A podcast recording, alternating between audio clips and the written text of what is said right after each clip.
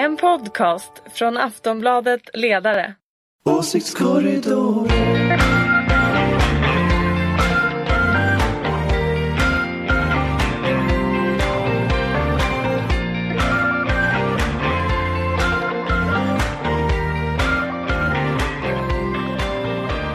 Välkomna till Åsiktskorridoren, eh, Aftonbladet ledarsidas podd som i princip kommer varje vecka, läggs ut på fredagar.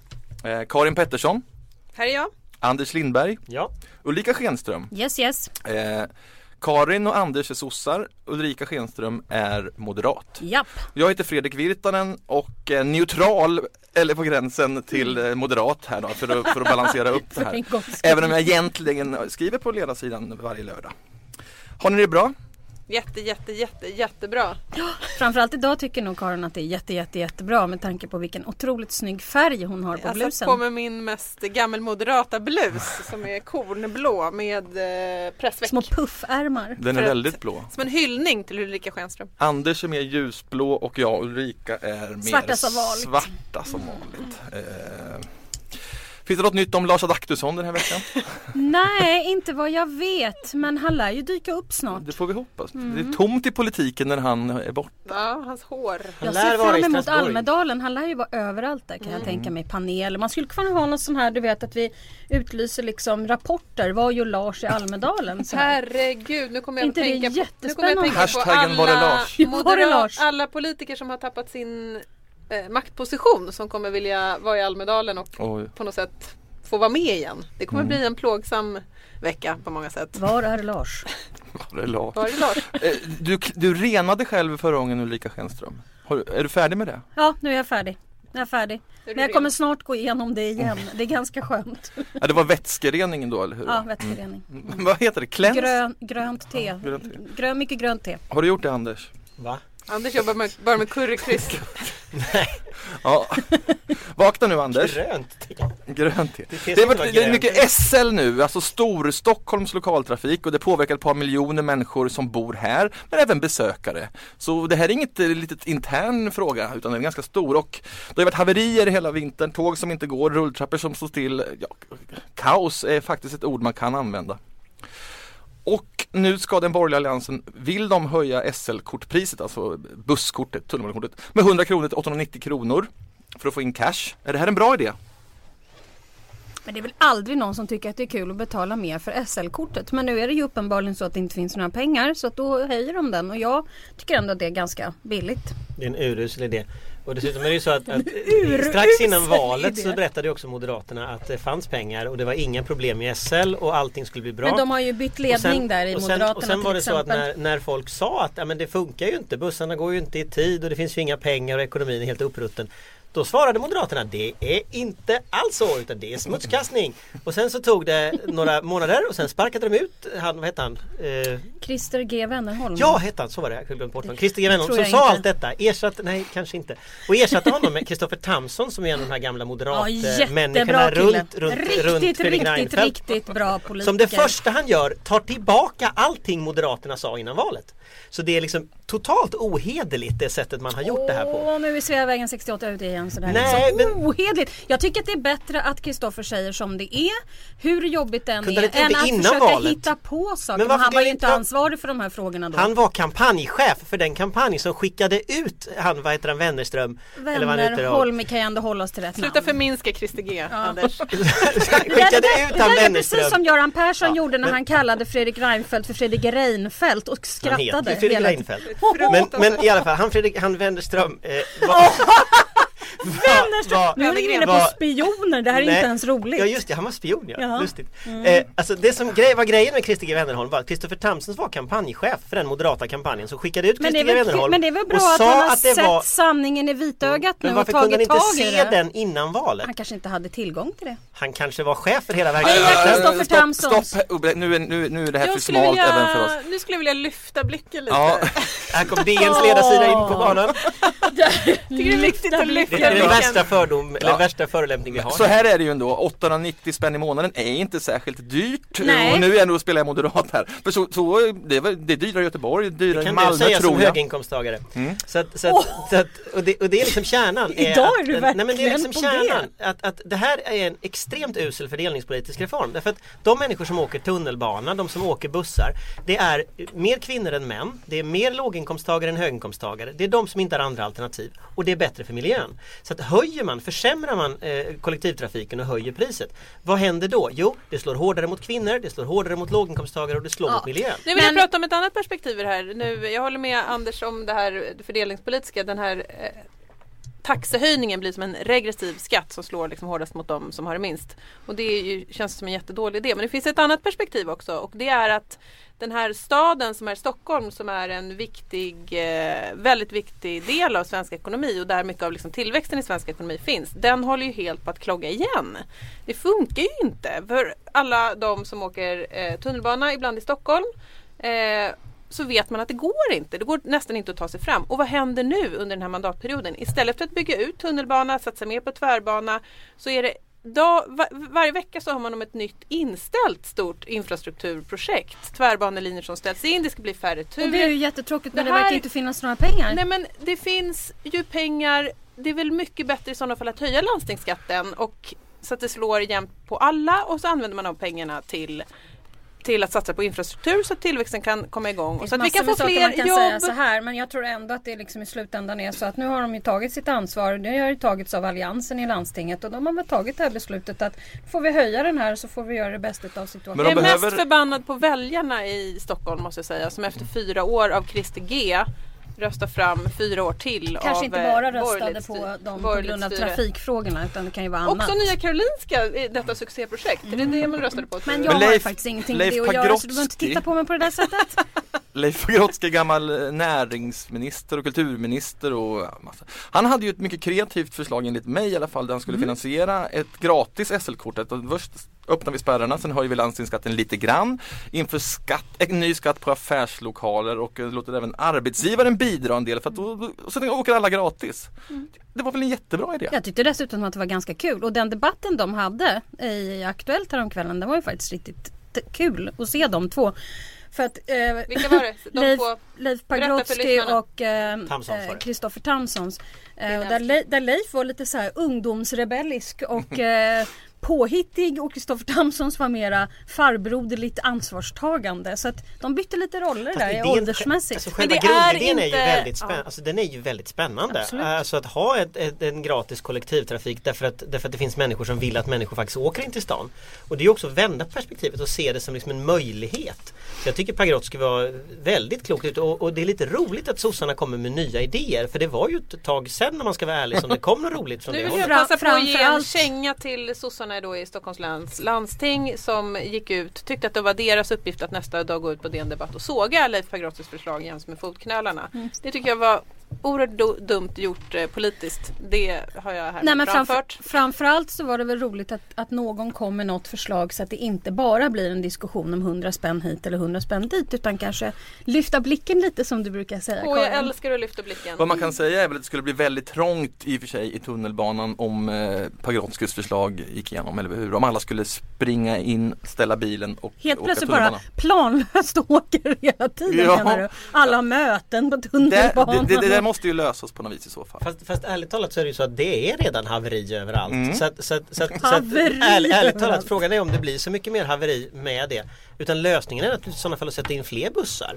Och kanske att inte låta bilisterna köra i bussfiler som du i ganska hög utsträckning gör. Och kanske dra bussfiler hela vägen in till stan. För Jo. väldigt ofta är det så att bussfilerna stannar ju en bit utanför stan och sen så är det igenkläggat. Dra bussfilerna hela vägen, ha fler bussar. Så det är klart folk kommer in även om det är gratis. Jag måste också säga att jag tycker egentligen inte att det här bara är en Stockholmsfråga. Det här är ju en fråga för eh, Sveriges ek- svensk ekonomi och egentligen borde vi ha liksom en nationell diskussion om hur, man löser infrastrukturproblemen Ja. i Och- Stockholm. Det är jätteproblematiskt. Det, finns, det går inte att ta sig fram. Folk kan inte pendla till jobbet. Man kan inte vara säker på att komma fram på möten eller att komma fram till jobbet överhuvudtaget på någorlunda liksom, när utsatt tid och det finns inga bostäder. Det här är ett problem på Och riktigt. Finanspolitiska rådet kom ju med sin rapport i tisdags förra veckan och eh, den pekar ju just på detta. Det spelar ingen roll egentligen vilken regering det har varit så har det varit problem med infrastrukturprojekten. Det är någonting konstigt.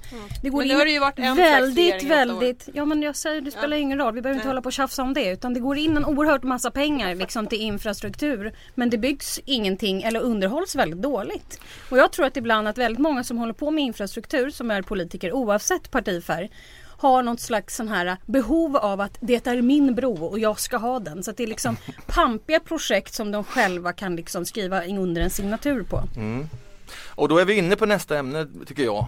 Och vilket är ja, Socialdemokraterna. Eh, en viss kris kan det synas och vi pratar om den just nu. Varför går det så dåligt i opinionsundersökningar just nu? Anders? Det, det beror, jag tror att det i väldigt hög utsträckning beror på att Stefan Löfven gick till val och skapade förväntningar kring att förbättra skolan, att eh, få fler jobb, att liksom människor skulle känna en skillnad i vardagen ändå med revor i välfärden och så. Sen har det inte hänt och det finns många skäl till det. Ett är att det har varit en borgerlig budget så att han inte har kunnat göra någonting. Ett skäl är kanske att regeringen med Miljöpartiet och Socialdemokraterna inte fungerar sådär jättebra som man hade kunnat tänka sig att det skulle göra. Eh, och vissa ministrar kanske inte riktigt har rosat marknaden när det gäller liksom att, att dra, dra upp det där heller. Va? Eh, Åsa Romson till exempel på senare tid. Men, men, men summan av detta är nog att de människor som röstade för förändring eh, i höstas upplever inte att de har fått förändring och då blir det väldigt svårt att, att, att få ut det där budskapet. Så att jag tror att Löfven har nog ganska stora problem faktiskt för att han måste leverera på det där som han blev vald för. Och det är samma problem som alla politiker har. Att liksom, det är en roligt innan valet men sen Men måste Alliansen leverera. ökar ju inte heller, alltså vem fasen ökar? Menar, SDs små SD. ökningar motsvarar ju inte sosseraset. Det gör det ju inte heller. Vad händer egentligen? Ja, fast det, nu är det ju så här. Det, det, det, jag tycker att det ser lite tragiskt ut rent generellt. Och då pratar vi inte bara Moderaterna eller Socialdemokraterna och så. Utan just att de flesta går ner. Eh, och är det några uppgångar så är de väldigt knappa. Men de enda som ändå märkbart går upp är ju SD. Även om jag kan hålla med om att det inte liksom, det flödar ju uppenbarligen inte men det är tillräckligt mycket att det är statistiskt säkerställt. Och jag tycker att det är ganska oroväckande, en oroväckande trend skulle jag säga. Eh, sen tycker jag också att det är lite oroväckande att ingen att nu idag så kom ju då den här Novus och så står det där att liksom alliansen är större än de rödgröna. Men det stämmer ju inte. Därför att KD ligger ju under 4% och låg under 4% även i SIFON. Så att det är ju inte alls så. Och jag vet inte var, vem är det som alltid ska räkna in de här under 4% i alla mätningar. Jag fattar faktiskt inte riktigt det det. Alla bara det antar kanske- att KD kommer klara sig som de press, alltid gör. pressekreterare på högerflanken. Men Nej men det är väldigt med. Folk märkligt. som vill göra roliga rubriker. Därför att det är bättre att ha en, en självbild och en självbild som är på riktigt och realistisk. Annars kan man ju inte göra någonting. Och jag blir ju orolig för att de borgerliga partierna går omkring och tror att ja, vi är större nu än de rödgröna. Det spelar väl ingen roll, ni är ju inte det. Och då går ju, du vet, då tar man inte tag i saker. Jag tror att det är ett stort problem för svensk politik och jag tror att det är större Läget nu är bekymmersamt inte bara för Socialdemokraterna och Miljöpartiet även om jag förstår att man kanske i opposition tycker att det är liksom roligt att få liksom sparka på en regering när man eh, har blivit sparkad på själv under lång tid. Men läget nu tror jag, om man nu, liksom utifrån en svensk väljares perspektiv så har vi faktiskt ett läge där eh, Regeringen kan inte göra speciellt mycket på grund av det parlamentariska läget. De kan kanske få igenom budgetar men i övrigt så blir de liksom bakbundna politiskt i riksdagen. Eh, oppositionen har ingen politikutveckling utan ägnar sig åt att gnälla och sparka och komma med eh, såna här, vad det nu heter i riksdagen, Tillkännagivanden. tillkännagivanden. Ja, Tillkännagivanden. förlåt, tillkännagivanden. eh, och det är liksom en ganska destruktiv spiral av passivitet, av icke-aktivitet, av liksom att ingenting faktiskt händer. Och det här gynnar inte heller oppositionen. Nej, absolut inte. Det, är, det här skapar ett, tror jag, ett politikerförakt och det skapar en känsla av att det här är bara liksom tramsiga fåntrattar som inte klarar av att liksom, ta Kan- kan ni- ansvar och som inte klarar av att samarbeta om viktiga frågor. Kan vi förklara bara vad det här tillkännagivanden, vad är det för någonting? Det, det är en, en det, det är ju så i, i, vårat system som vi har så har vi ju en, en luddig uppdelning mellan vad riksdagen och regeringen bestämmer när det gäller vad som händer om riksdagen bestämmer saker eller har åsikter om saker som egentligen är liksom sätt regeringen, det regeringen förfogar över.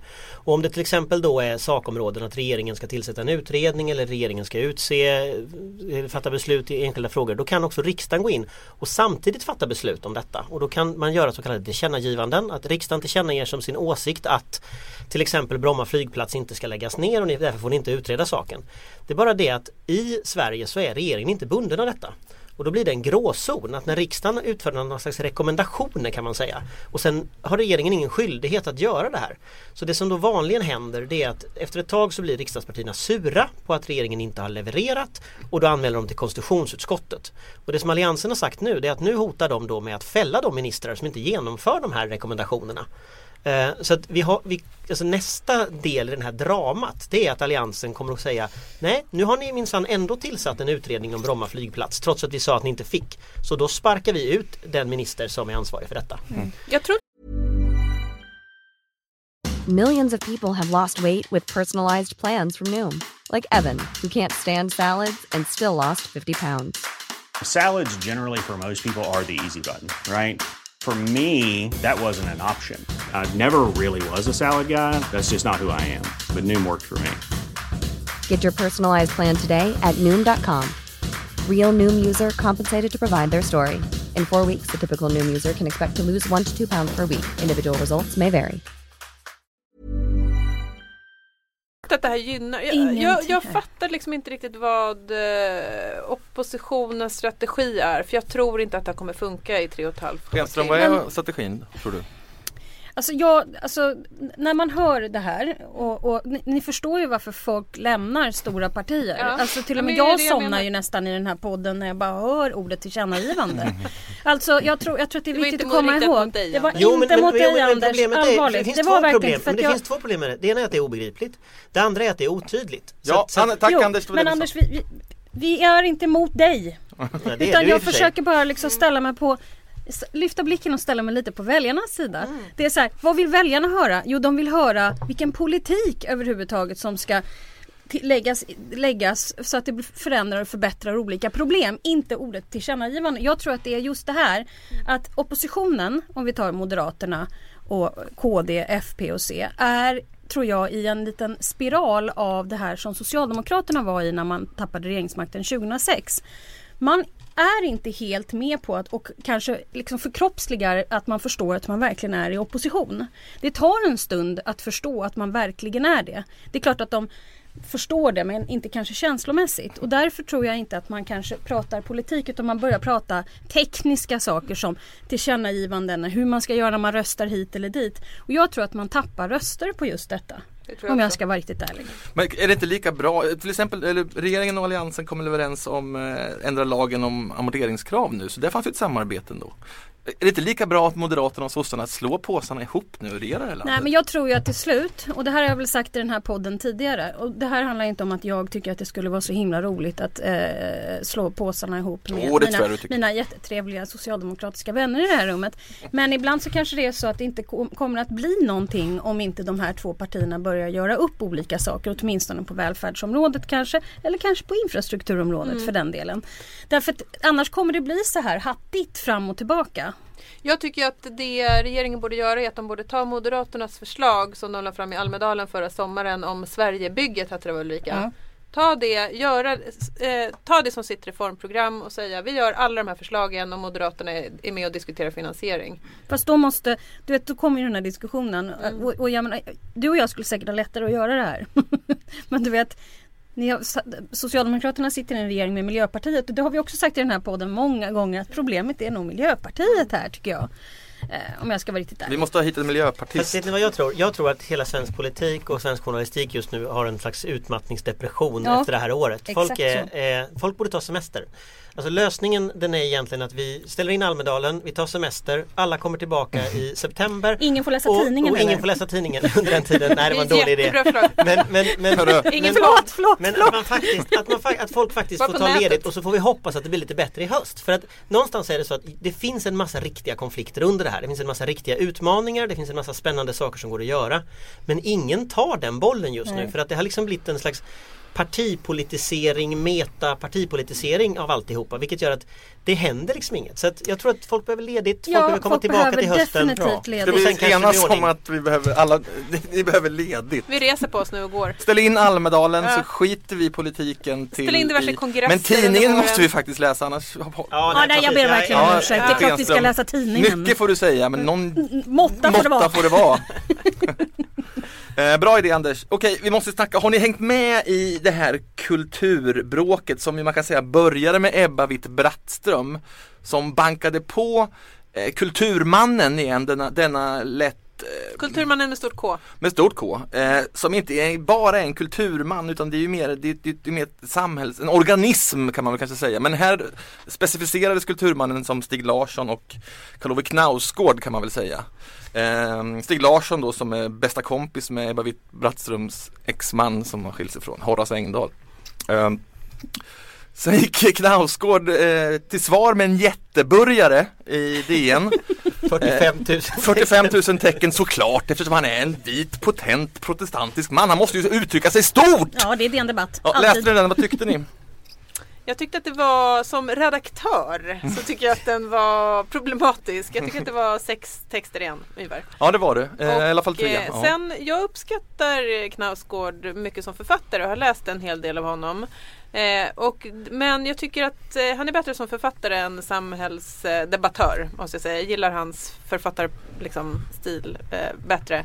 För att eh, den här kändes väldigt osmält och eh, otuggad och eh, oklar och den Sen hade den också ett politiskt innehåll såklart. Han eh, ja, tyckte att svenskarna, vi i Sverige är alldeles för eh, hårda mot Sverigedemokraterna och att vi eh, är cykloper och enögda och inte kan ta debatter och att vi är rädda och allt det här liksom Mm. åsiktskorridor-tugget. Mm. Och det kändes väldigt trött och det kändes väldigt mm, gammalt och tråkigt och eh, som sagt otuggat. Sen hade han passager Sen hade han passager där han försvarade sin, han förklarade Ja, liksom att konst inte behöver vara uppbygglig och så vidare. Absolut och det tror jag att vi alla, eller de flesta håller med om, i varje fall jag. Ja. Men det var alla de här andra sakerna som kändes eh, sunkiga. Gardell gick ju då in och eh, svarade ganska hårt och tyckte att han var just den, den vita kränkta man som han eh, försvarade sig mot i första eh, taget och då blev det ett stort bråk eftersom Gardell är ju en eh, minst lika stor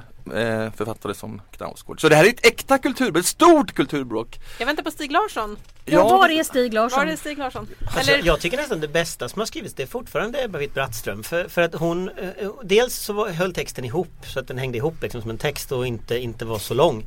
Eh, men, men dels så älskar jag själva formen där hon skrev, jag hade tänkt att skriva en seriös text. nej, och du liksom- menar hennes sista text? Hon, det är ju tre ja, texter ja hon har exakt, skrivit. exakt. Mm. Eh, och, och liksom komma med ett seriöst svar. Men nu tänker jag bara skriva vad jag tycker. Och så skriver hon vad hon tycker. Och det, då känner jag så här, den elden skulle jag önska i politiken. Ja men alltså det här är väl jätteuppfriskande med lite gräl och så. Jag menar jag kan hålla med om att det kanske är sunkigt att tycka vissa av de där grejerna men det är någon som vågar tycka något i alla fall. Ja, varför är det politiken så sällan på den här men nivån jag- av jag vet starka inte- jag vet känslor? faktiskt- Folk är rädda, de vågar inte Ja, det. jag De vet skulle inte- aldrig våga göra Hon, det. hon, hon, för några, om vi går tillbaka några år i tiden så var ju hon med på den där kvinnolistan och den där idén om att starta någon slags politisk rörelse Var det gång i tiden. 97 eller? Var... Ja, det var någonstans under Persson, jag kommer inte ihåg när exakt. Ja, det var länge- det var väl Persson lite som var utlösande faktorn också till det. Mm. Av goda skäl tror jag. Mm. Men det spännande vore ju att kunde man inte plocka in sådana där personer? Tänk om Löfven skulle vara lite spännande. Utse, sparka ut någon minister som inte har några pressklipp, det finns några stycken. Och så, och så utse människor som hon som har liksom lite kraft. Mm. Alltså jag, jag kan tänka Men mig då har du ju glömt bort hur det var det där med partier och sånt där och Nej, makt alltså, och grejen är position den, grejen är den att jag, alla som ska utmanövrera varandra. Jag har inte glömt det men, men jag tror att ska vi få in lite eld i politiken, lite engagemang då är det sådana människor vi behöver. Då kan man inte, så att säga, man kan inte bara utse väldigt utslätade personer som sen man skrämmer livet ur så att de inte vågar göra någonting.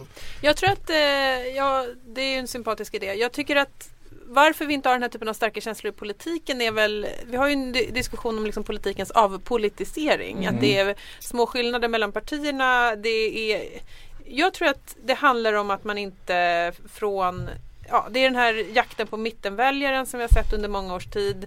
Det är bristen på liksom egen reformagenda, bristen på att våga ta ut svängarna politiskt som handlar om det handlar om massa olika saker. Vilken typ Det av personer vi har ha- i politiken, exakt, hur han- de har skolats in, Exakt så. hur Det mycket folk har att förlora. Väldigt, saker. väldigt mycket också det här att de senaste åren och då menar jag då inte Göran Persson utan ni vet ju att jag gillar Göran Persson men väldigt många politiker oavsett färg har ju varit så här perfekta varelser på något sätt. Ni vet som sådana här du vet det finns inget dåligt väder bara dåliga kläder. Sådana här människor jag inte står ut med. Miljöpartister. Alltså sådana här människor som måste vara perfekta hela tiden, har läst allting perfekt, har gjort allting perfekt, kan inte rucka på sig, kan inte vara sig själva. Jag ser fram emot, oavsett partifärg, att vi får in fler Boris Johnson i politiken i Sverige. Tänk er, någon som är yvig trots så länge han är yvig eller hon är yvig eller tar plats, säger vad de tycker. Så länge tågen går i tid liksom. Vad spelar det för roll om folk bara är sig själva? Jag tror att väljarna skulle uppskatta Ja, det. Än de här perfekta Me- PK, eh, nästan, åh, åh, Men de jobbigt ju med ner i Nej, alltså dagens media. arkitekten bakom, en av arkitekterna bakom projektet Nya Moderaterna. Ja men eh, jag vill bara säga att alla var väl sig själva där. Jag måste ju säga att när vi kom in i regeringsställning 2006 Du ska bara veta hur många som ringde om att man absolut inte kunde ha en finansminister som hade ring i örat och en hästsvans. Så att där kan du inte säga att han inte var sig själv i alla fall. Nej, och Reinfeldt tyckte ju på riktigt om Dabas och sånt. Jag vet. Han ville varna för visioner kommer jag ihåg. Det var väldigt, väldigt yvigt. Nej, Han kan faktiskt inte rå för att han har den musiksmaken. om jag formulerar det så här då, nej det, är inget fel på disco. Ja, jag Eh, vet inte. eh, Fast jag håller verkligen inte med måste säga, vadå, de nya Moderaterna har väl varit ett, en av de krafter i svensk politik som har gjort att, alltså som har, de har drivit eh, Moderaterna politiskt mot mitten, det har handlat om att skala bort allting, alla pärlhalsband ska bort. Nej, ska gud, jag- nu kommer det där. vi Det ska där är ju jaga så mitt- larvigt. Titta vi jag har jaga- alltid pärlor på mig. Ibland har jag till och med Jo, jo. flera rader bara för att Vi retas. ska jaga Vi mittenväljare, har vi alltså ska lyssna på debatt, statsministern ska dammsuga, liksom det här Ja. superängsliga. Nej, nej, nej, nu är vi inne i det bättre här. än att vara gamla Nej, fina borgare. Nu, är de inne i det här nya moderatträsket med- igen. Alltså den frågan som du ställde, alltså det här med hur ska man få det med elden i politiken, hur ska man få in den lite grann? Mm. Alltså jag tror att det handlar väldigt mycket om att få in nya människor och jag tror att partierna har blivit lite anorektiska i sitt Ja, förhållningssätt. så är att man blir färre och färre som tycker mer och mer lika tills man blir en sekt av partistrateger. Och då försvinner den här typen av yviga människor. Leif Pagrotsky är ett utmärkt exempel på en sån här yvig person som ställde till det något så in i vassen han satt i regeringen. Skitjobbig men, säkert. Men, jättejobbig säkert att sitta där. Men han var ju jättehäftig och han är fortfarande kvar därför att han Mm. har något att säga. Och, och om- om man tittar på de människor alltså, som, som man ska rekrytera så borde man ju satsa på sådana människor som har en egen idé som vill någonting. Mm, Fast då blir det ju, då, jag kan Och hålla då blir det och lite håller ju- jobbigare ja, men det blir roligare. Och det Absolut. blir mer för oss att skriva om vilket är ett viktigt värde. Absolut! Men du vet ju hur det blir i partier varje gång det ska komma in någon ny kul yvig typ. Då blir alla så här, "Åh, vi växer inte upp ihop. Lars Vem, vem är det? Är den god eller ond den här människan? Nu är vi tillbaka till Lars. Ja, Lars! Ja, det är svaret på våra Ska vi inte ha en sån där varg Lars? Kan vi inte ha det i Almedalen? Jo. vi, vi har redan det. Ja. Men för det är ju är alltid så att kulturdebatterna innehåller ju politik men politikdebatterna innehåller ju sällan kultur. Det är riktigt. Är det också en obildning i kultur i, i, politrukernas värld? Jo men jag Ja. måste säga om den här kultur, det är ju intressant för att vad som hände med den här kulturdebatten det var ju att den inte till slut handlade om kultur utan handlade om po- politik. Ja. Och eh, kulturen har ju idag blivit en arena för politisk debatt och jag tror att det handlar om att den politiska debatten inte förs i politiken så att den måste liksom komma ut någonstans. För politikerna orkar inte ta konflikterna, vill inte ta konflikterna på grund av alla de här skälen som vi har pratat om. Men det är ju också tråkigt därför då har vi ingen riktig kulturdebatt. Då har vi bara liksom en metapolitisk debatt som ju är ganska enformig om det här med åsikts- åsiktskorridor hit och dit. Jag vet, och den här landar ju där. Men däremot så diskussionen som fanns där också om litteraturens eh, äkthet och uppbygglighet och sånt. Det är ju en, det är en, hel, det är en ren kulturdebatt egentligen. Ja, den hade Men man ju blev- velat, den hade man velat ha liksom för sig. Ja. Men ska vi sammanfatta då och säga alltså Knausgård är då höger finns- och Ebba Witt-lägret är på vänster sida. Men det är ju för tråkigt. Nej men jag tror inte att det är så heller. Alltså jag tror att det, det är mycket mer komplicerat om man tittar på de, båda de texterna och båda de personerna så finns det element både i höger och vänster i de här diskussionerna också. Ja. Men när det förenklas ner på Twitter då blir det bara antingen åsiktskorridor ja, Ja. eller nej och då blir är det bara höger eller vänster. Men jag tror att ett annat problem vi har i det här det är att priset för att komma med nya idéer i politiken har blivit väldigt högt. Super. Därför att varje gång någon säger något nytt då skjuts det sönder och samman. Som att- Leif Pagrotsky. som Leif Pagrotsky. Och då måste sossarna gå ut och ta avstånd Ja. dagen efter fast Så, så, i så det, det är liksom alltid mycket lättare han att är inte inte göra någon någonting. företrädare för de här Nej, frågorna är inte längre. Jag skriver om det här på lördag så sluta prata om det. Okej, förlåt. Mm. Okej, vi är tysta. Okej, vi har, jag tror den här debatten kommer ju pågå. Framförallt vill vi ju se vad Ebba Witt Brattström svarar eh, Och Knausgård nu. Larsson. Och hoppas att de gör det lika hårt som hon gjorde med de här småpojkarna som hon sablade ner med en härlig energi, enligt mig. Ehm, eller också rinner den ut i den berömda sanden nu. Okej, ingenting av Lars Adaktusson mer? Ingenting Vill eh, du säga något om rapporterat? Jakob Forssmed? Lika... Ja, nej, men jag tyckte i alla fall att han gjorde ganska bra ifrån sig i partiledardebatten. Jag vet att du skrattar åt mig hela tiden men jag kan säga det. Hej Jakob, det gjorde du bra. Vi ska för nytillkommande lyssnare Speciellt det där berätta med, att med eh, Descartes. Ja, jag visste att du skulle komma med Fler den. exempel på Descartes Men, men, faktiskt. men, tycker en jag. sak som faktiskt var väldigt roligt under den där partiledardebatten som jag för övrigt tyckte var väldigt söndagen. Tråkig, tråkig. Det var ju att det skapades ett Twitterkonto under tiden. Därför att Jakob stod så här med pennan hela tiden i direktsändningen. Så det var någon som skapade Twitterkontot Jakob Forssmeds penna och det var väldigt underhållande. Jag tyckte det roligaste med debatten var att eh, Jan Björklund hävdade att alla socialdemokrater drivs mer av avundsjuka än... Den, att avundsjukan är starkare än sexualdriften för socialdemokrater. Mm, men det, det här hörde jag dig förneka Jag förnekar detta och det bestämdes det. i P1 väl, ja. dagen efter. Ja, Men det var roligt. Det var roligt! Det var roligt. Det var Alltså, ha- roligt. hade inte Åsa Romson trampat i klaveret så hade ju den där typen av roliga saker blivit minnet Mm. av den där debatten. Ja, så. blev det inte så. Okej, har ni hört eh, Blurs nya album? Nej. Kom för en månad sedan ungefär. Okej, då kan ni lyssna på den i helgen. Då säger vi att, Men däremot kan vi tacka dig för en väldigt spännande text om Mad Max som jag delade på Facebook. ja det gjorde du. Och du har också sett den och håller med mig om att det var en ganska obegriplig film. Helt obegriplig. Men ganska tuff också om vi ska vara erkända. coola effekter men helt Tycker ni kan obegriplig. ha en podd eh, om detta, en ren kulturdebatt? Ja. Och Mad Max. Karin Pettersson, Ulrika Schenström och Anders Lindberg har pratat. Jag heter Fredrik Virtanen. Vi hörs om en vecka. Åsiktskorridoren